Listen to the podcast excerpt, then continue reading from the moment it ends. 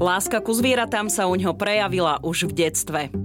Keď sme ako skupina chlapcov vyrastajúcich na Orave chodili do lesa, pozorovali sme zver, keď sme našli nejakú strhnutú zver, tak sme si robili nákresy a neviem, či si pamätáš, Oli, ale vtedy bývali také, také prírodopisné seriály, kde ten hlavný účinkujúci ilustroval zvieratá. To bolo fascinujúce. Veterinárna medicína sa stala jeho poslaním a v súčasnosti ordinuje na striedačku v Británii a na Slovensku. Hovorí, že budúcnosťou je poisťovanie zvierat. Obrovskou výhodou vo Veľkej Británii je práve poistenie zvierat. To má tradíciu. Bojí sa niektorých svojich pacientov? Jediného zvieraťa, ktoré sa bojím, je medveď. Behám po horách, robím trailový beh a tu na Orave máme strašne veľa medvedov, takže to je asi jediné zviera, pred ktorým mám rešpekt. Predstavujem vám európskeho špecialistu veterinárnej dermatológie Slováka Marcela Kovalíka. Ja som Oli Čupinková a počúvate podcast Slováci v zahraničí. Dnes sa rozprávam s Marcelom Kovalíkom. Marcel je európsky špecialista veterinárnej dermatológie. Marcel, ahoj. Ahoj, Oli. Viem, čo je veterinárna, viem, čo je aj veterinárna dermatológia, viem si to predstaviť, ale európsky špecialista veterinárnej dermatológie, povedz mi viac. Čo je dermatológia? Dermatológia, takisto ako aj u ľudí, je disciplína, ktorá sa zaoberá ochoreniami chorôb kože. Chorôb kože v našej špecializácii je to tak, že pok- mali by sme pokrývať všetky zvieratá. Spoločenské zvieratá, hospodárske zvieratá, ale, ale v tej praxi je to predovšetkým o tých spoločenských zvieratách. Vo svete existuje t- taký vytvorený systém, ktorý možno vznikol pred 30 rokmi v Spojených štátoch, pred 20 rokmi v Európe a, a ten, ten systém vlastne zabezpečuje to, že ako keby dáva sa priestor mladým ľuďom, ktorí by sa chceli ďalej špecializovať v nejakej oblasti, v nejakej disciplíne veterinárnej medicíny. Lebo takisto aj ako u ľudí, keď si predstaví, sú všeobecní lekári, takisto sú aj um, všeobecní lekári vo veterinárnej medicíne. A tak ako sú uh, lekári špecialisti pri, u ľudí, tak takisto sa špecializujeme aj vo veterinárnej medicíne. Len vo veterinárnej medicíne je to také trošičku komplikovanejšie, je to na, skôr na takej medzinárodnej úrovni. Že tú špecializáciu môžeš získať jedine akreditovanou, my to voláme tzv. rezidentúrou. Je, je to program trojročný, na ktorý je potrebné sa dostať. Je to celkom komplikované sa dostať na, te, na tieto programy, o tom si môžeme povedať neskôr a keď sa už na ten daný program dostaneš a celé tie tri roky absolvuješ, tak tiež si môžeme potom rozobrať, ak ťa to bude zaujímať, že čo konkrétne ten rezident musí počas 3 rokov, troch rokov realizovať a splniť, tak po tých troch rokoch musí splniť kritéria, aby si mohla pristúpiť k medzinárodnej skúške. Tú skúšku môžeš opakovať len trikrát za život a musíš, mala by si ju robiť do 5 rokov. Výnimky sa dávajú len v prípade ja neviem, ochorenia, veľmi ťažkej rodinej situácii alebo materská príklad.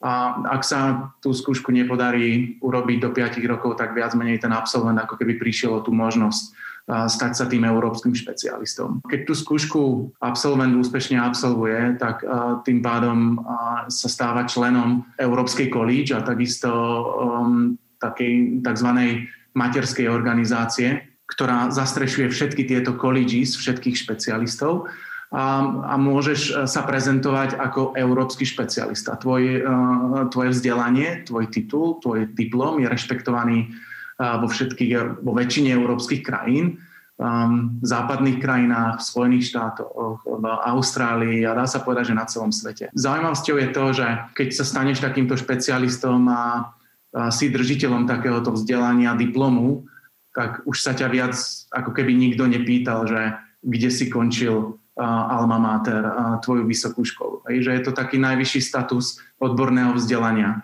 v našej praxi a, a sú, sú, sú to ľudia, ktorí sú nielen tí najlepší klinici, ale um, sú aj tí najlepší klinickí vedci, by som povedal, lebo väčšina z nás musela pre, prejsť aj um, klinickým výskumom, ktorý sme museli realizovať, um, publikovať, prednášať. Takže je to taký proces, kde ťa učia okrem tej kliniky um, správne diagnostikovať a liečiť tých uh, zvieracích pacientov, ktorí sú odporúčení od všeobecných veterinárnych lekárov, tak takisto sa učíš aj uh, publikovať, prednášať na verejnosti a, a robiť klinický výskum. A tým pádom sa ako keby pripravuje ďalšia generácia, od ktorej sa očakáva, že táto generácia opäť uh, vytrénuje um, ďalšiu generáciu špecialistov, rezidentov a tak ďalej a tak ďalej. Takže v, tom, v tomto čase za posledných uh, približne 25 rokov v celej Európe uh, je nás menej ako 150 v celej Európe, vo Veľkej Británii myslím, že nás je okolo 20, viem, že v Škótsku sme traja na Slovensku sme, ja som jediný a moja kolegyňa takisto pôsobí vo Viedni. To znie super. Ja som sa chcela opýtať, že koľko vás je, ale ty si mi už odpovedal, že koľko je vôbec po celom svete uh, takýchto ľudí. Tak klobúk dole a blahoželám, že sa ti to podarilo a teším sa, že sa môžeme aj teda rozprávať o všetkých ďalších veciach, o ktorých si povieme v tomto rozhovore. Ty si práve aj taký pre mňa špeciálny uh, príbeh, čo sa týka Slováka v zahraničí, pretože ty pôsobíš na Slovensku, máš tú veterinárnu kliniku, ale tým, že máš takýto status, uh, nazvime to aj európskeho špecialistu, tak ty chodívaš aj do Británie. Tak mi povedz prosím ťa ten, ten taký tvoj príbeh, že ako sa stalo to, že si aj na Slovensku, aj v Británii? Po skončení školy uh, univerzity v Košiciach sme s mojou manželkou Mírkou zostali na univerzite, kde sme chceli mať ešte také trošku prechodné obdobie, a kým sa rozhodneme, že čo ako ďalej v našom ďalšom profesnom raste alebo odbornom raste. Akurát sme v tom čase bola taká veľmi pekná príležitosť, že bolo k dispozícii viac, viac pozícií, viac miest doktorandského štúdia, ako bolo uchádzačov. Takže sme zostali prvé dva roky, prvé tri roky na univerzite v Košiciach, kde sme robili doktorantské štúdium. A, ale ten cieľ bol vždy taký, že dostať sa, dostať sa za hranice a získať tú prax zo západných krajín. Mali sme aj veľké šťastie v tom, ako ročník uh, Univerzity le- veterinárneho lekárstva sme boli práve tí prví, ktorí mohli ísť aj do Veľkej Británie a nemuseli sme robiť rozdielové skúšky. Takže to bola veľmi vzácná vec uh, v našom živote čím sa nám v podstate odstránila jedna veľká bariéra. Je veľmi málo Slovákov, ktorí tieto medzinárodné skúšky robili, rozhodli sa ich urobiť a nakoniec ich aj urobili. Samozrejme sú a sú dodnes úspešní. No a po ukončení medzinárodného projektu, ktorý ja som robil počas svojho doktorandského štúdiu, štúdia práve v tejto téme dermatológie a liečby atopickej dermatitídy, čo je také isté ochorenie ako aj u ľudí, tak sme robili výskum na liečbu tejto atopickej dermatitidy cyklosporínom, ktorý sa taktiež používa u ľudí. A po úspešnom ukončení doktorandského štúdia sa mi podarilo dostať do, do Veľkej Británie na veterinárnu kliniku. Ale predtým, než som do tej Veľkej Británie odcestoval, som stretol špecialistu práve, ktorý bol takto na takejto európskej úrovni špecializovaný len v inej oblasti, v oblasti neurológie. Nikdy nezabudnem na ten večer v študentskom bare, kedy mi, dá sa povedať, celý večer rozprával o tom, čo je to európsky špecialista, aké sú možnosti. A ten, ten neuveriteľný hlad po vedomostiach a hlavne, hlavne to vedomie, že keď robíš túto európsku špecializáciu, že si jediný v podstate na tom oddelení a tebe sa venuje um, ten tvoj mentor alebo ten tvoj nadriadený, ktorý je tiež európsky špecialista. Čiže je to doslova taký trojročný tréning, um, jedné, jedna ku jednej. Že, že nie je to tré, tréning alebo proces vzdelávania, kde ste 20 alebo 30. A toto ma veľmi zaujalo a mal som potom veľký sen a veľkú víziu, cieľ takúto pozíciu, rezidentúru získať. Vôbec to nebolo ľahké, lebo väčšinou, keď sú tieto miesta k dispozícii, tak je, je jedno. Aj v anglickom jazyku, oni sa striedajú každé dva roky, každé tri roky No a samozrejme som prešiel cez intervia Edinburgh, dvakrát Londýn, Severná Karolína, jedenkrát Bristol, dovtedy neúspešne až, o, až o, po dvoch rokoch takého intenzívneho skúšania, ale zároveň aj pracovania vo Veľkej Británii, kde sa z, ďaleko zlepšil anglický jazyk, tá všeobecná prax, komunikácia s klientom, pochopil som systém tej krajiny, um, pravidlá, čo môžem, čo nemôžem a tak ďalej, tak po tých dvoch rokoch, keď som si opätovne poslal prihlášku do Edinburgu, tak sa mi podarilo získať to miesto rezidenta.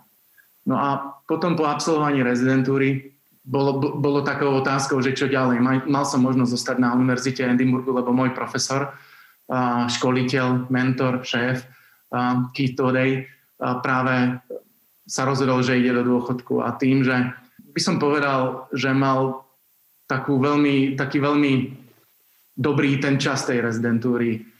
Človek zo Slovenska, keď príde do krajiny, dá sa povedať, že do určitej miery takých by som povedal, že neobmedzených v úvodzovkách možností, pretože už keď som nastúpil na tú rezidenciu, som mal projekt, som mal grant, som mal peniaze, som mal školiteľa, ktorý sa celý čas o mňa, len o mňa staral, sa mi venoval a my, my spolu s ním sme sa potom venovali študentom um, a sme ich učili uh, prednášali im, viedli ich v tej praxi, čo sa týka konkrétne na, nášho oddelenia, oddelenia dermatológie. Tak ten čas bol naozaj veľmi, veľmi dobrý. Bol obrovský priestor na publikovanie, robenie klinického výskumu, učenie sa, ako prednášať, ako vystupovať pred klientom, ako liečiť, diagnostikovať. Takisto naša, naša oblasť, naša špecializácia by mala rozumieť dermatohistopatológii, čo je tá histologická časť, ktorú väčšinou robia histopatológovia, tak uh, my sa učíme aj tú dermatohistopatológiu, tak to, to je veľmi pekná časť tej našej disciplíny, je to všetko vizuálne.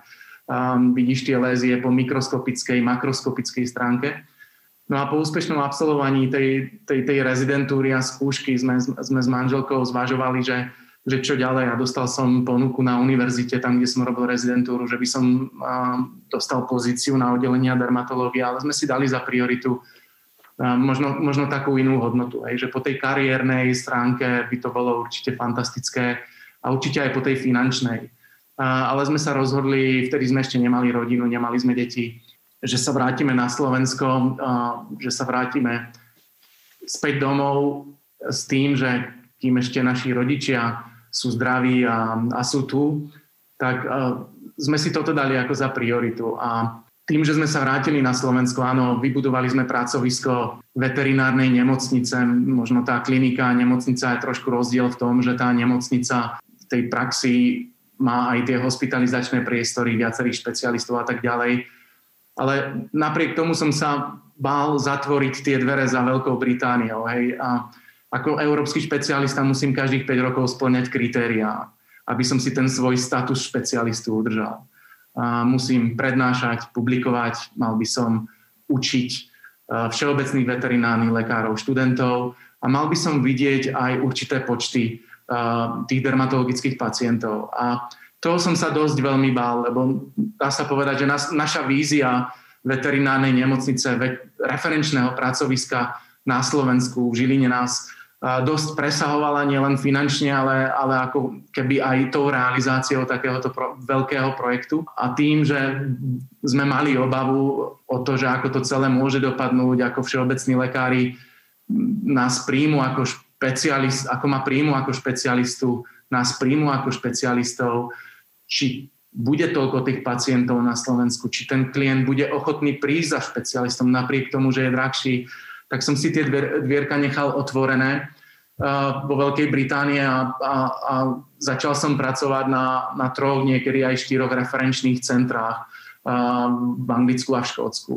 A vlastne v takýchto pravidelných intervaloch um, som trávil jeden týždeň vo Veľkej Británie, tri týždne na Slovensku. Tú výhodu ten dermatologický pacient má tu, má tu že veľmi zriedka, kedy je to emergency, alebo je to pacient, ktorý potrebuje hneď a teraz vidieť uh, špecialistu Väčšinou sú to chronické ochorenia, dlhotrvajúce ochorenia.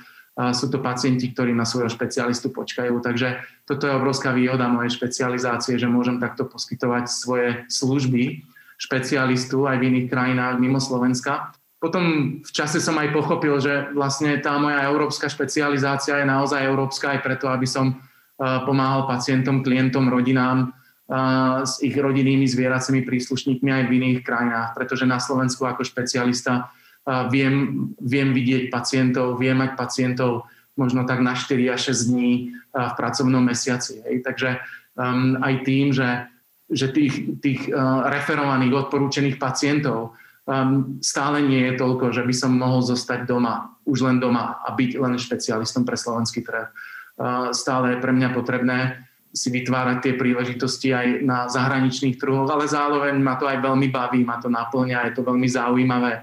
Vidím, ako sa ten trh mení, dáva mi to aj určitý odstup od slovenského trhu, keď z neho na ten týždeň odídem, ho vnímať inak potom, keď sa vrátim.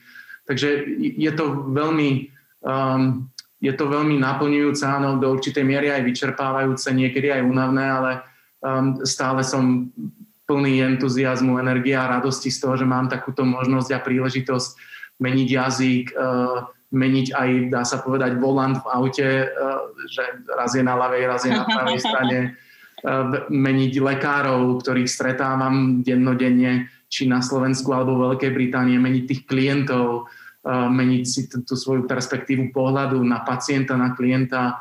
Takže je to veľmi zaujímavé a strašne rád cestujem, spoznávam nových ľudí a viac menej celý svoj čas v autách, lietadlách, často využívam práve na audioknihy, na ktoré vo svojom bežnom rutinnom živote vôbec nemám čas, lebo ak rodina, tak rodina a ak práca, tak, tak väčšinou práca, klienti, pacienti, kolegovia, študenti takisto a tak ďalej.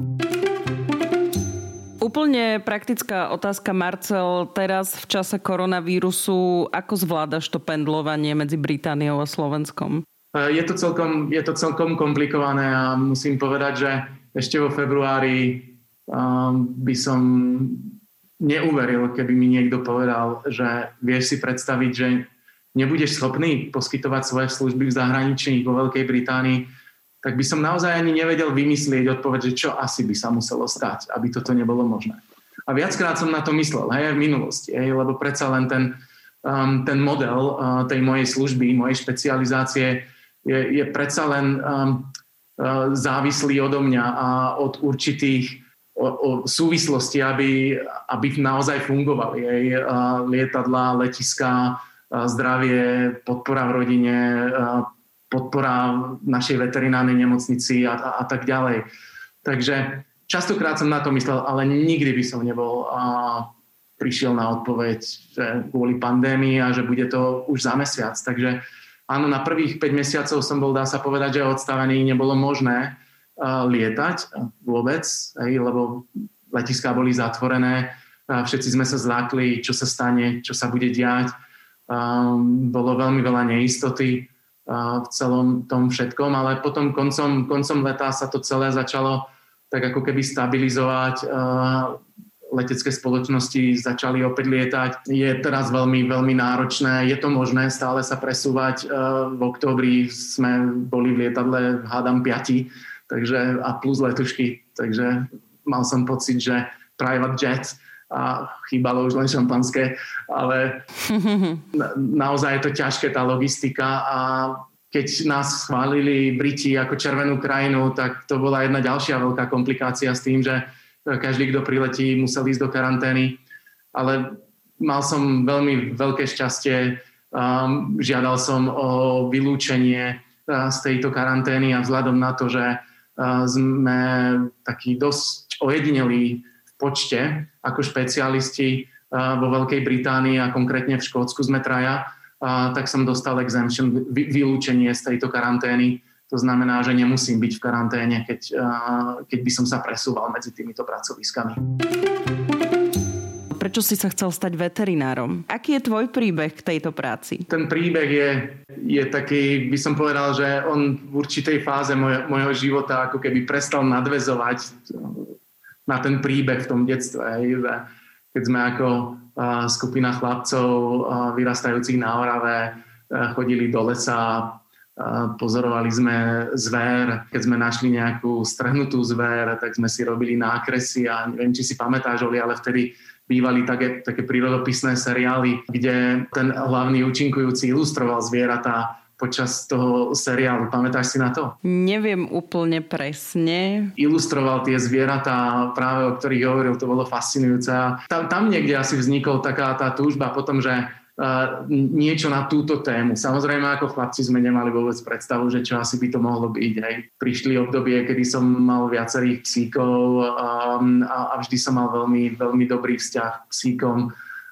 som, potom sa ten život trošičku už ubral cestou strednej školy, práce, potom zase vysokej školy.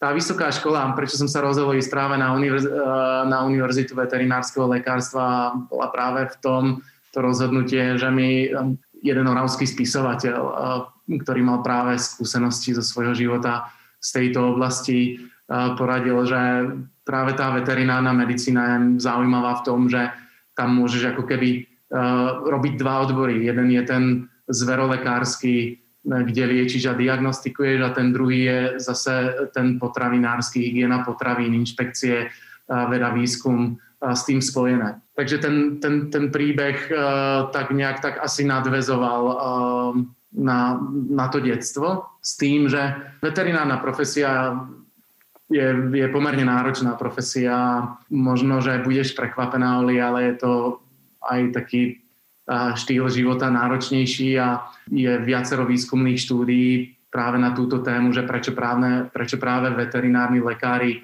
globálne sú postihnutí ako keby syndrómom vyhorenia, samovraždy, veľmi vysoké percento samovrážd máme a je to práve tým, že je to profesia, kde, kde sú ľudia naozaj prepracovaní, vyhorení, víkendy, nočné, denné, v jednom kuse. Takže treba si dávať naozaj veľmi veľký pozor na, na ten life balance, na ten životný balans, na ten rodinný balans, pracovný balans. Nie je to jednoduché. No a prečo práve dermatológia? Keď som, ako som už spomenul v tom úvode, sme začali doktorantské štúdium s manželkou, ja som začal práve na oddelení internej medicíny.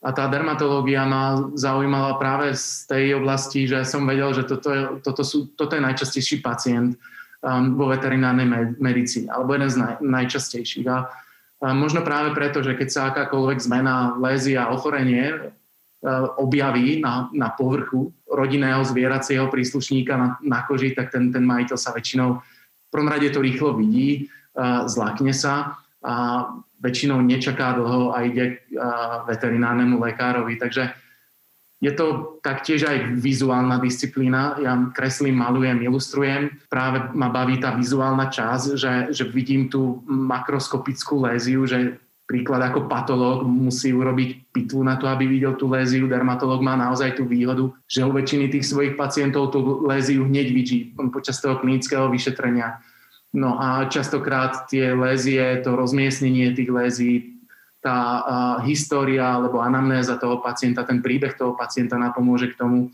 aby sa čím najskôr práve to ochorenie správne zdiagnostikovalo a liečilo. Tou ďalšou zaujímavosťou je aj to, že špecialista dermatológ vo veterinárnej praxi my dennodenne pracujeme s, pri každom pacientovi s odberom vzoriek cytológie, so zvukovodou, z kože, s prechodov slizníc na kožu, um, biopsii, dermatohistopatológie, taktiež robím dermatohistopatológiu pre naše pracovisko veterinárnej nemocnice v Žiline. Tým pádom ako keby som videl tú makroskopickú a zároveň aj tú mikroskopickú časť ochorenia, že v tom je to veľmi pekné takéto prepojenie. Ďalej, čo ešte na tom také veľmi zaujímavé je, je niekedy tá, tá frustrácia. Často sa stretávam v praxi, že väčšina všeobecných lekárov nemajú v láske dermatológiu, lebo, lebo sú to väčšinou chronici vracajúci sa pacienti, klienti, kde vyliečite, vysadíte lieky za 2 za 3 týždne, je to späť, takže je to také frustrujúce. A pre toho všeobecného lekára, kde tých ochorení len u psov je okolo 350 až 400 len na koži, tak, tak to môže byť také, také zneistujúce a, môže to spôsobovať e, frustráciu a niekedy aj nespokojnosť u klienta. Jedna vec, že či tá dermatológia u človeka a dermatológia u zvieraťa, či je akože nejaký veľký rozdiel, alebo aké sú nejaké tie odlišnosti, lebo ja tomu úplne až tak nerozumiem tak zaujíma ma, že či je tam veľký rozdiel medzi tou dermatológiou veterinárnou a teda ľudskou? Veľmi pekná otázka, Oli. Počas našej špecializácie do určitej miery by sme mali ovládať aj, aj tú ľudskú dermatológiu. Veľmi veľa ochorení uh, je rovnakých ako u ľudí a niektoré ochorenia dokonca boli prvýkrát popísané u zvierat, u psov a až potom boli ako keby doobjavené. Hej, že tí humánni dermatológovia vedeli, že majú dočinenia s nejakým ochorením ale treba nebolo popísané toto ochorenie ako sebaceózna adenitida, kde dochádza k zániku e, sebaceóznych žliaz z rôznych dôvodov a tak ďalej. Takže veľa tých ochorení je veľmi podobných. Jedným takým najčastejším ochorením, ktorým sa z praxi, praxi stretávam, a takisto predpokladám, že aj ľudskí dermatológovia sa v praxi stretávajú, je práve atopická dermatitida. Hej. Atopická dermatitida je u psa a u človeka, dá sa povedať, veľmi podobné ochorenie. Tie isté predilekčné oblasti, tie isté príčiny, tie isté alergény, často tie isté krmivové alergény. Hej. Tí naši zvierací pacienti um, dá sa povedať, papajú to, čo jeme my, aj len je to v inej forme, vo forme granuliek a tak ďalej. Um, takže prevalencia tých ochorení stúpa u zvierat, takisto aj u ľudí. Takže veľmi veľa, veľmi veľa je spoločného a veľmi pekne to vystihuje disciplína, ktorá sa volá jedna medicína, alebo one medicine, kde práve um, v tímoch spolupracujú špecialisti z humánej a z veterinárnej oblasti na, rôz, na rôznych výskumných projektoch, či už liekov alebo diagnostických postupoch. Veľmi pekné je, že vo veterinárnej medicíne, v dermatológie napríklad používame lieky, ktoré ešte treba z ľudia nemajú napríklad a bolo by skvelé, keby ich ľudia mali, ale tú výhodu majú psíci práve preto, že ten výskum naozaj najskôr prebieha na nich a um, žiadne dobré výsledky sa len tak nezahodia a, a, a nevyužijú sa. Samozrejme, v tomto prípade je k dispozícii liek, ktorý, ktorý je fantastický, veľmi dobre účinkuje, má veľmi nízke nežiaduce účinky, je skvelý. Hej. A ľudia si ešte na to chvíľočku musia počkať.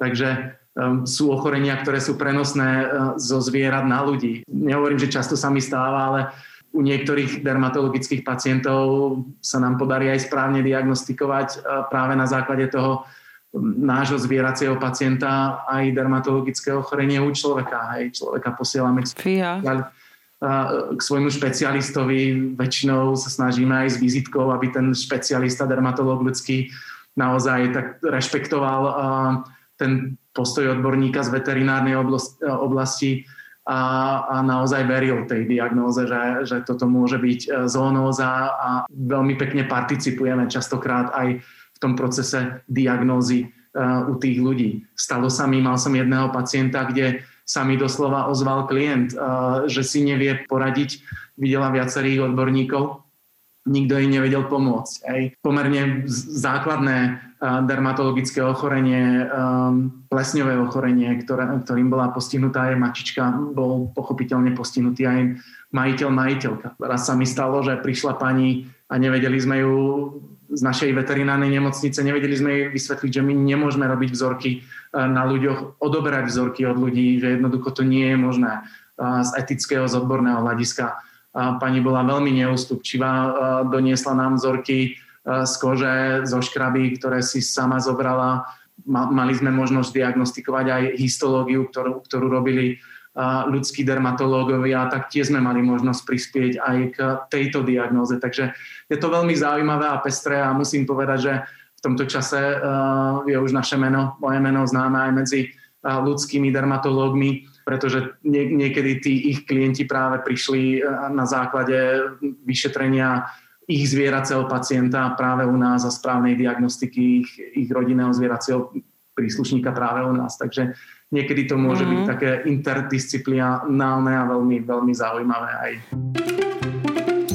Chcem sa ťa opýtať ako špecialistu, že kde možno ľudia robia aj najčastejšie chyby pri tých zvieratách, ktoré majú, ktorí sú ich miláčikovia, ale možno práve aj nejakou nevhodnou stravou spôsobujú možno tým zvieratkám svojim aj takéto kožné problémy a možno o tom ani nevedia? Dá sa to vôbec tak nejak v globále zhrnúť? Aj, aj hej, aj nie. Ale, ale takouto najdôležitejšou asi informáciou je to, že naozaj ten gastrointestinálny trakt e, psíka, napríklad psíka je úplne iný ako ľudský. A my často pristupujeme e, k tým našim psíkom, že mali by, mali by sa nenudiť aj, e, aj pri tom krmení, stravovaní. A snažíme sa im to spestrovať zmenami rôznymi, rôznymi druhmi krmiva, druhmi krmiva v zastúpení tých proteínov hej, na, na báze kuracieho mesa a tak ďalej a tak ďalej. A A práve špecialisti v tejto alimentárnej oblasti tvrdia a, pozývajú všetkých, aby práve čím menej je tých obmien, zmien v tom stravovacom denníčku zvieracieho, zvieracieho rodinného príslušníka je, tak tým menej ho vystavujeme tým rizikám, tým zmenám, ku ktorým môže dôjsť. Nie vždy sa dá presne stanoviť, že je to práve preto. Hej. Niekedy je to v dôsledku úplne iného primárneho ochorenia, v dôsledku toho sekundárne práve sa vytvorí krmivová hypersenzitivita a, a niekedy je to dedičná predispozícia, genetická predispozícia tých pacientov. Tých krmivových alergií je vo všeobecnosti uh, vo veterinárnej medicíne menej ako viacej. Viac je tých environmentálnych, aj tých alergií na rôzne druhy pelov, tráv, um, plesní, roztočov prachu, stromov, burín a tak ďalej. Takže, ale vždy, vždycky je veľmi dôležité ako v tej diagnostike, lebo, lebo tie klinické príznaky práve u toho psieho pacienta alebo iného mačací je ešte komplikovanejší uh, pacient, um, sú, sú vždy ako keby rovnaké. Hej? A je dôležité vedieť oddiferencovať, že či treba ísť tou cestou environmentálnej alergie alebo tej krmivej alergie. Lebo pri tej krmivej alergii, keď sa podarí správne nájsť ten alergén, správne stanoviť diagnózu, tak zmena krmiva môže vyriešiť ten problém na celý život.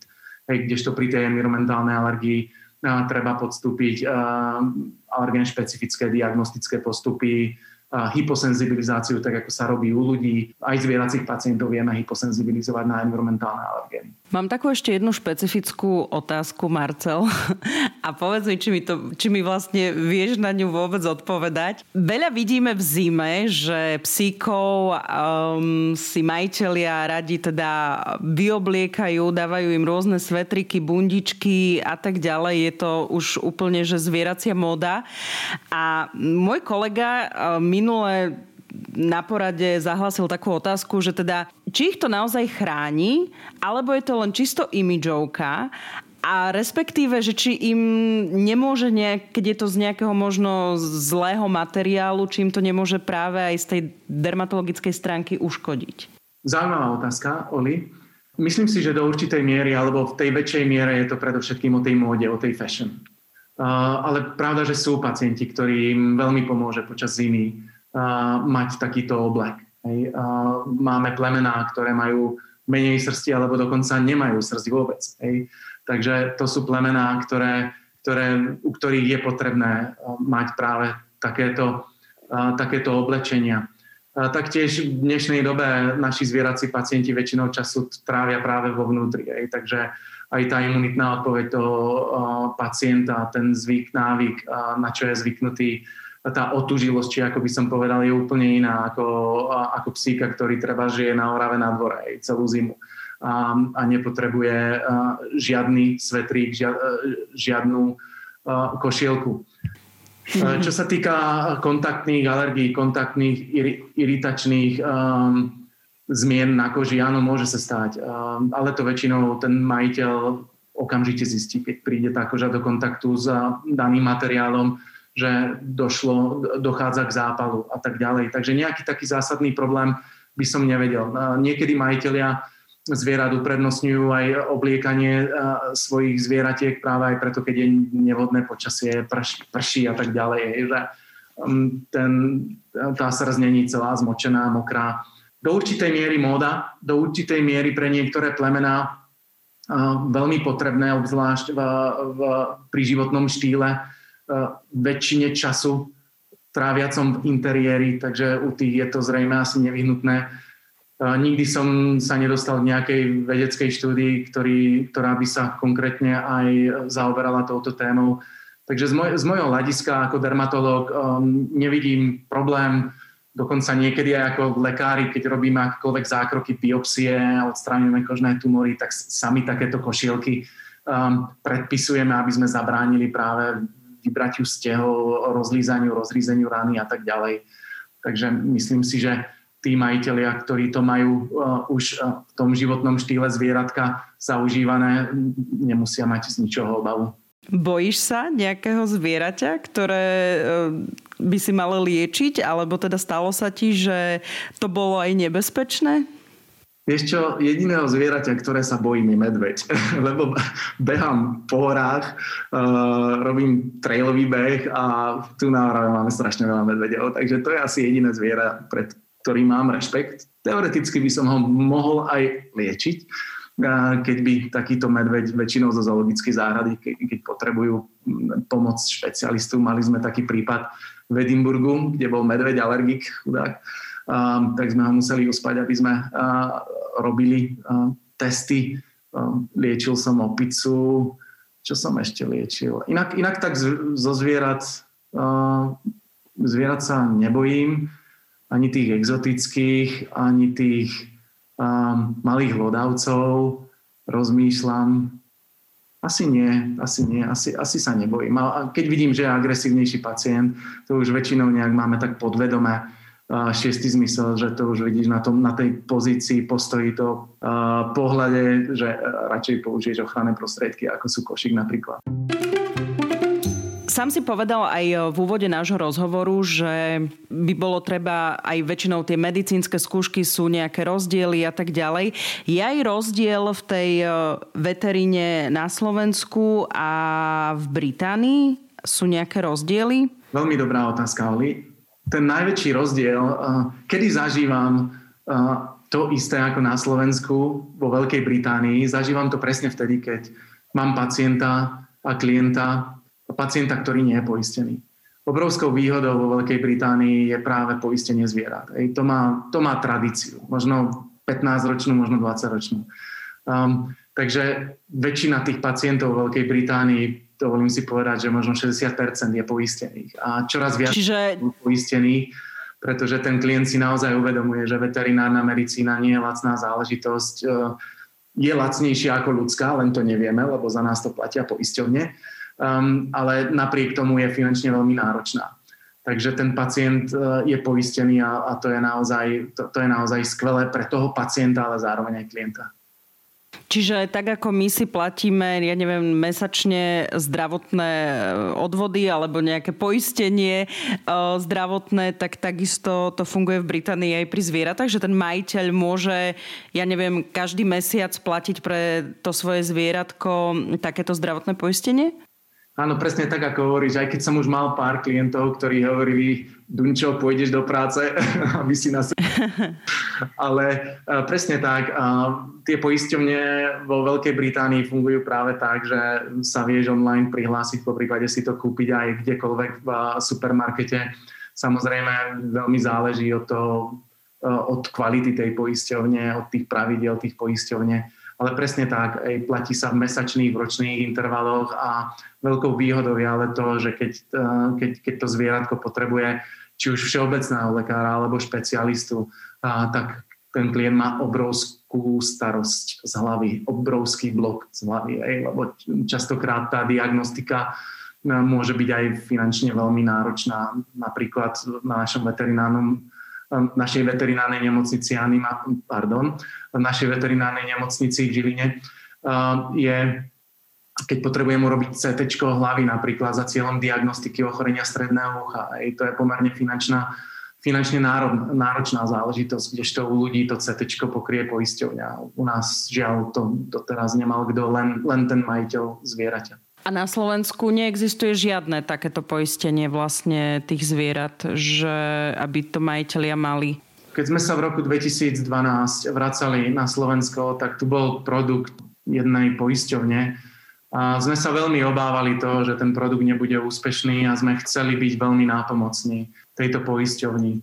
A oni trošičku podcenili jednak trh a jednak tak trošku aj produkt a možno aj tú našu skúsenosť, ktorú máme z Veľkej Británie, ktorá je veľmi bohatá. Tak sa aj stal. Aj ten produkt po krátkom čase, dá sa povedať, bol z trhu stiahnutý a donedávna bol už len v dispozícii možnosť poistiť svoje, svoje zviera len formou takou, že ak by urobilo škodu niekomu inému. Ale nikdy nie v tom pravom slova zmysle, čo by bolo potrebné pre, pre to zvieratko. Aj diagnostika, liečba, terapia.